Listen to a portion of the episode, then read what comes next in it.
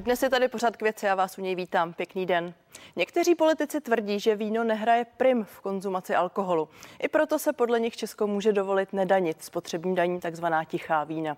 Primárním důvodem je ale podle vlády konkurenceschopnost českých podniků. Existuje souvislost mezi cenou alkoholu a závislostí? Je logické některý alkohol danit některý méně? A jsou Češi až příliš tolerantní k alkoholu? Tak na to už se budu ptát psychiatra také odborníka na závislosti Karla Nešpora. Karel Nešpor by měl být se mnou ve vysílání. Já vás zdravím. Pěkný den. A pěkný den, vážená paní redaktorko, pěkný a střízlivý den, vážení diváci. Tak začneme takhle zlehka. Děkuji za pozdrav. Eh, asi sledujete tu diskuzi, která se v posledních týdnech točí kolem toho, že vláda se rozhodla zachovat nulovou spotřební daň na takzvané tiché víno.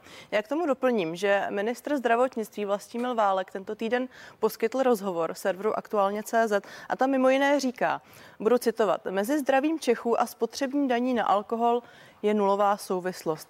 Co byste mu vzkázal, pane Nešpore? Pravděpodobně pan minister nezná materiály Světové zdravotnické organizace, která dává do souvislosti škody působené alkoholem, spotřebu a cenu. Tyhle tři kategorie spolu úzce souvisejí. Nebo možná pan minister při studiu medicíny nedával pozor. A ta souvislost samozřejmě existuje. A co se týče já bych to uvedl na historickém příkladu, kde za první republiky byl nejlevnější 100% líh v lihovinách. Takže za první republiky, mimochodem tehdy byla spotřeba alkoholu třetinová na jednoho obyvatele v porovnání s dnešní, tak převažoval kořaleční alkoholismus.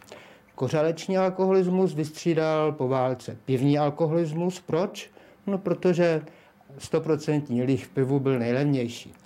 No a dostáváme se do éry krabicového alkoholismu, kde, kde nejlevnější je v krabicích vína anebo v petkách. Já jsem se schválně dneska díval na ceny jednoho nejmenovaného internetového obchodu.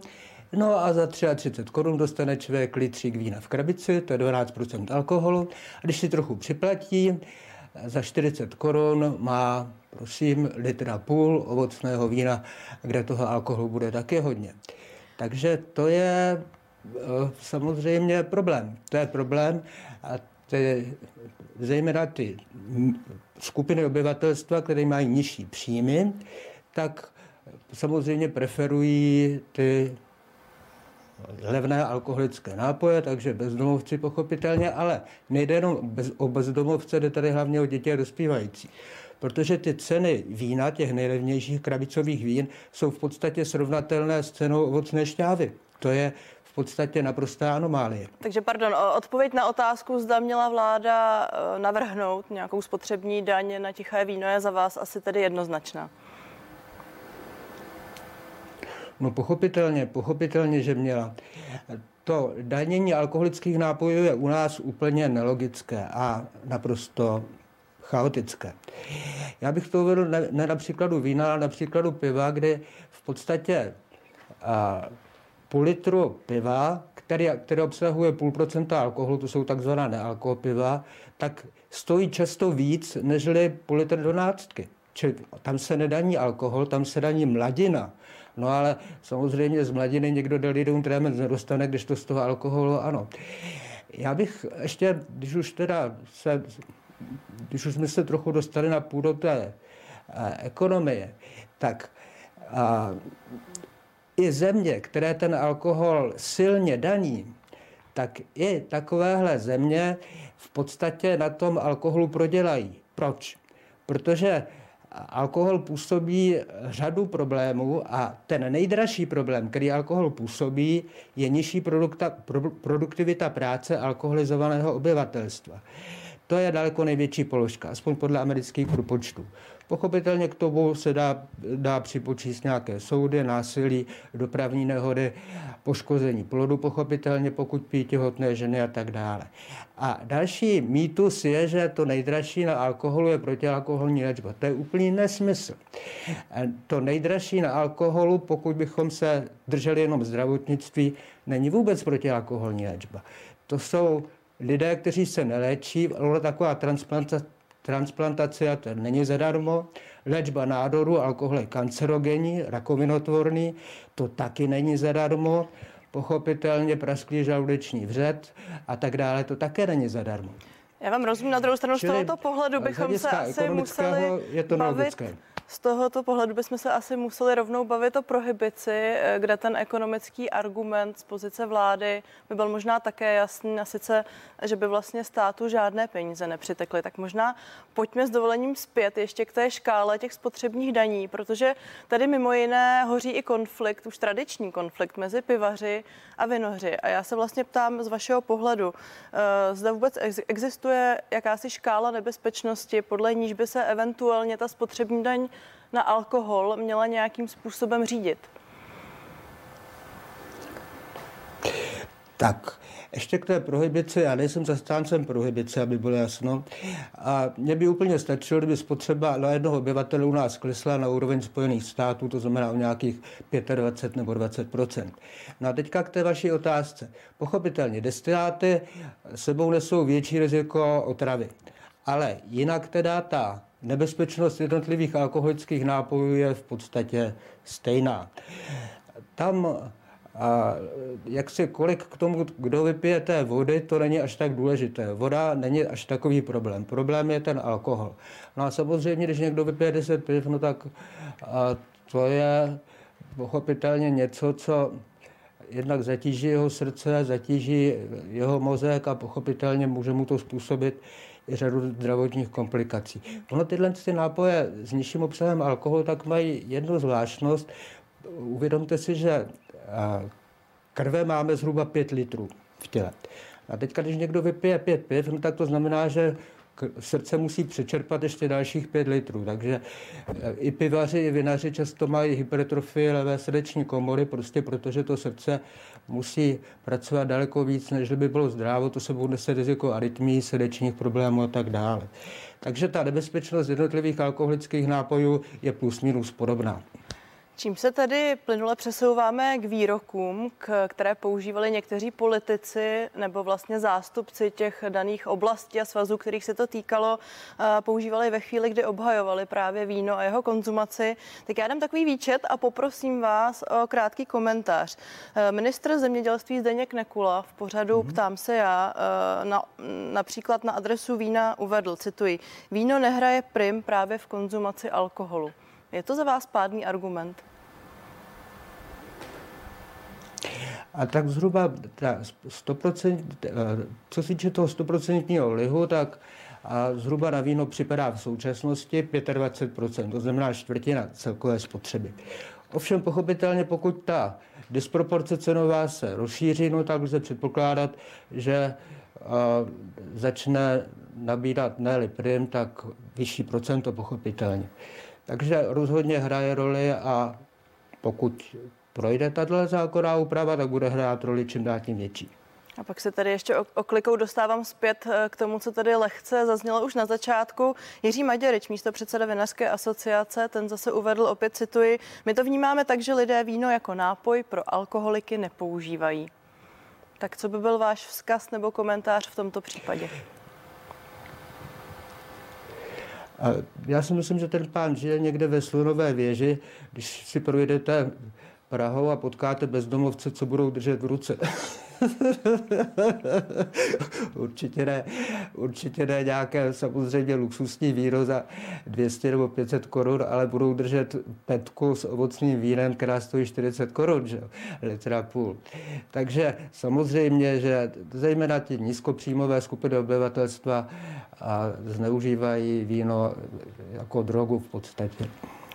Čím se tady dostáváme teď trošku seriózněji k tomu, co opravdu je nebo není problém. A já si s dovolením zase znovu půjčím slova Zdeňka Nekuly, který eh, v tom stejném rozhovoru zmínil, že všeho moc škodí, ale že podle něj, když si dám eh, decku dvě vína denně, že to je v pořádku. Kdy pak, když vypiju naopak dvě lahve vína, tak už je to špatně.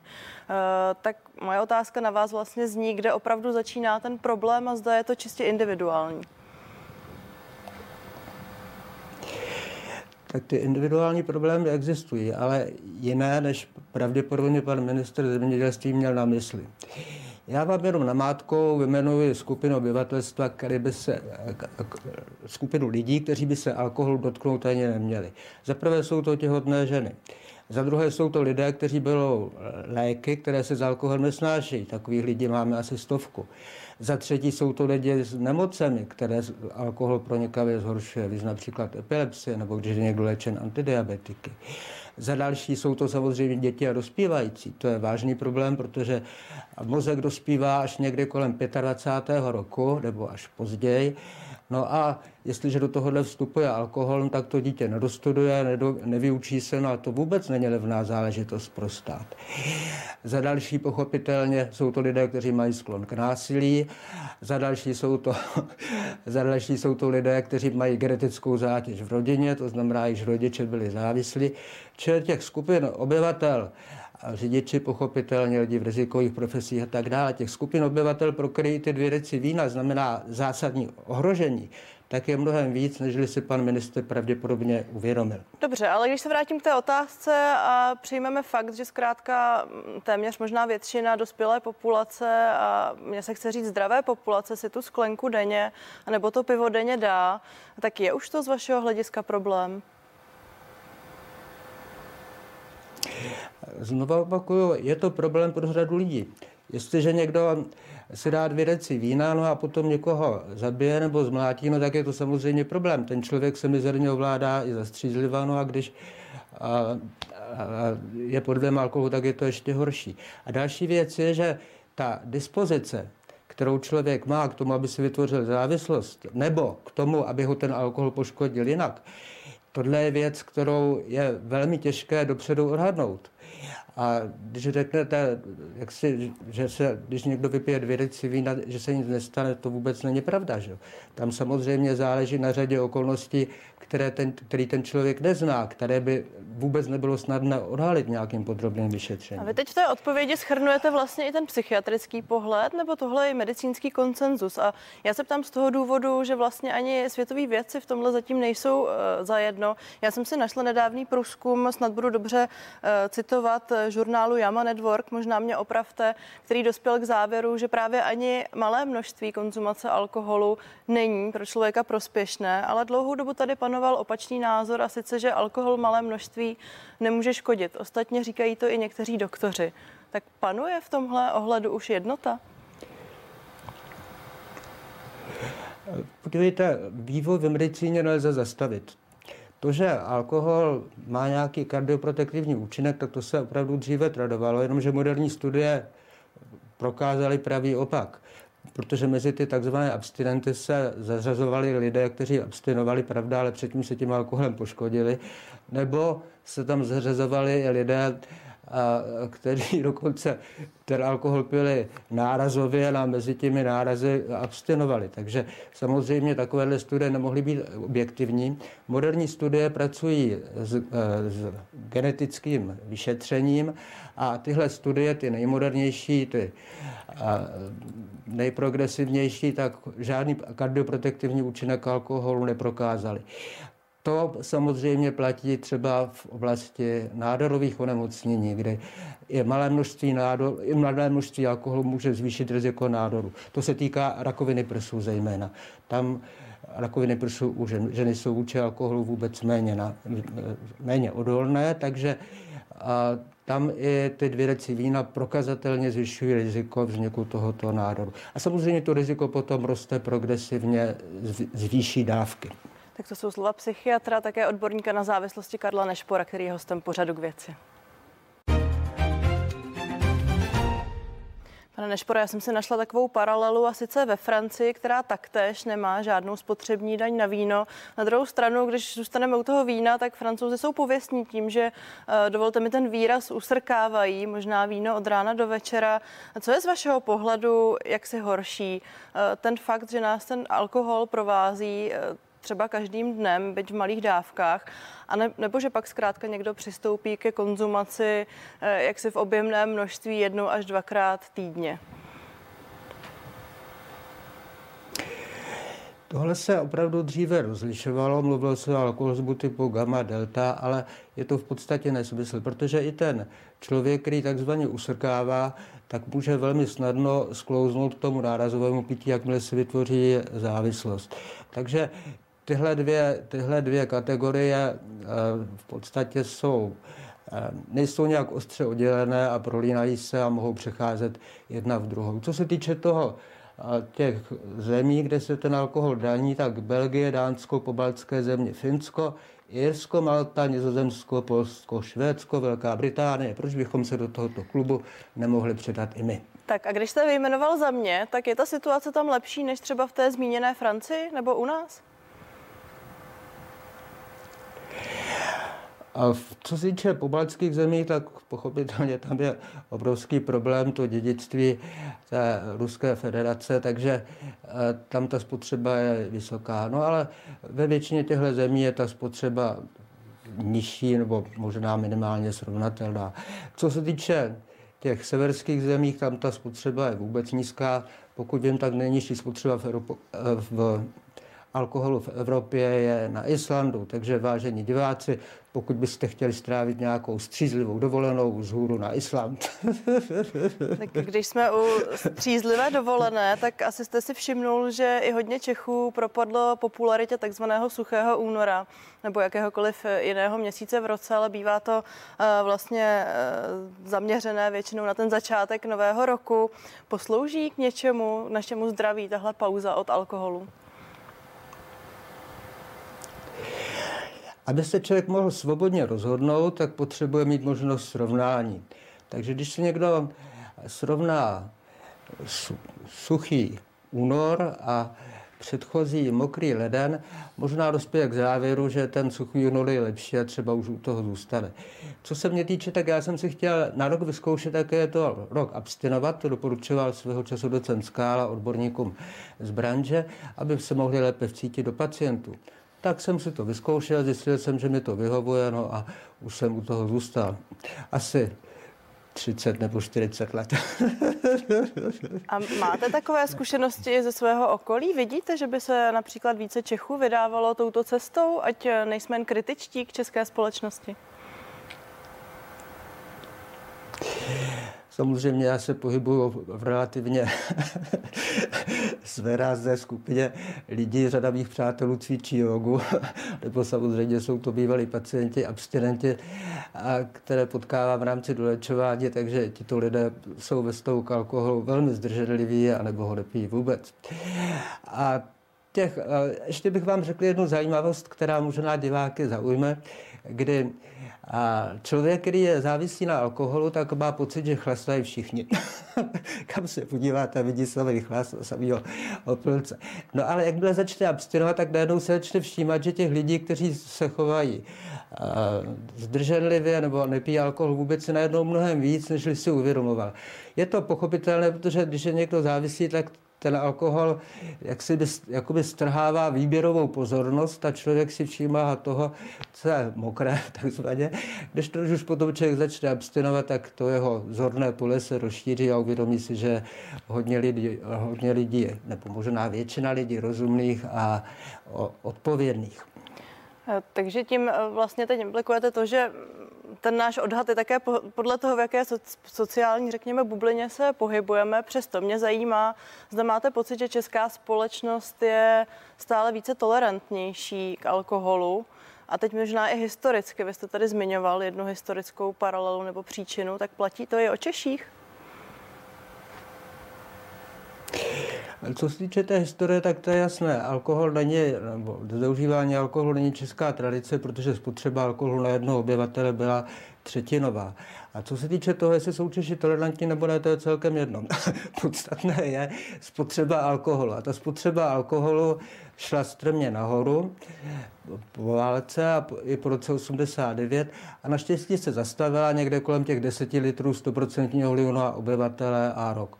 No a to je naše současná situace. Není to teda rozhodně žádná sláva. Opravdu se tím řadíme mezi nejproblémovější země v Evropě. Podle jednoho výzkumu dokonce jsme druhý. Já vím, ale pokud se nezmění tenhle společenský trend, tak lze vlastně měnit i ten politický kurz. A já tím narážím například na slovy Jindřicha eh, Vobořila, který má na starosti vlastně tu národní, eh, nebo národní vztah a vztah k závislostem, který říká, že politická vůle tady vlastně nebude, dokud bude ten společenský konsenzus eh, na tom, že konzumovat alkohol nebo vlastně jiné prostředky a drogy je v pořádku. No, podívejte se, pracujete v médiích, že jo? A, a, a víte, z čeho jsou zejména soukromá média živá? Z reklamy, pochopitelně. No a samozřejmě, jak chcete vytvářet koncenzus, když ano, my si tady budeme 20 nebo půl hodiny povídat, je to prima, je to skvělé, vážím si toho, že se mě pozvali, no ale samozřejmě ta, ten tlak a masivní reklamy alkoholu, která mimochodem před listopadem 89 byla zakázaná, tam se to povolilo, tak jak chcete potom ovlivňovat veřejné mínění. Já si myslím, že tady může rozhodnout něco úplně jiného. A řeknu vám co, je to to ekonomické hledisko. Protože Masaryk jasnozřivě prohlásil, že budoucnost patří střízlivým. A nemyslet tím pouze jednotlivce, ale myslet tím i národy. A česká pracovní síla chce nechtě, nechtě už dnes konkuruje japonské, čínské, pochopitelně zejména větnamské, japonské síle, kde ta spotřeba alkoholu je podstatně nižší. No a možná, že nějakého osvíceného politika jednou napadne, že v podstatě takhle to dál nejde a že jestli chceme udržet krok s konkurencí, no takže by bylo potřeba taky řešit tenhle problém s alkoholem. Že? Samozřejmě tohle si uvědomuje i soukromý sektor, kde eh, některá pracoviště jsou tolerantní, no ale vím, že jedna americká firma to má tak, že ve vrátnici sedí člověk, který, když někdo foukne, Pane Našpore, ten, ten závěr nemusí, tedy je, Proč? a navážu tím, je... s dovolením na tu úvodní diskuzi, ten závěr tedy je, že pokud léčit závislosti nebo preventovat závislost v případě alkoholu, tak je to reklama a cena? To jsou vaše slova. A a prosím jsou to krátce. dva významné faktory. Samozřejmě další vý... jsou to dva zcela zásadní a významné faktory. A ten třetí je samozřejmě dostupnost. To, že alkohol je dostupný pro děti a dospívající, to je opravdu selhání státu a s tím by se opravdu mělo něco dělat. To je marná sláva, prostě protože si takhle ničíme svoji budoucnost tohle jsou lidé, kteří by měli vydělávat na naše důchody. No tak jak chcete od člověka, který je těžce závisí na alkoholu, aby přispíval do nějaké společné pokladničky. Tak to je vzkaz psychiatra léčí, a také odborníka na závislosti Karla Nešpora. děkuji, že jste byl mým dnešním hostem. Na viděnou.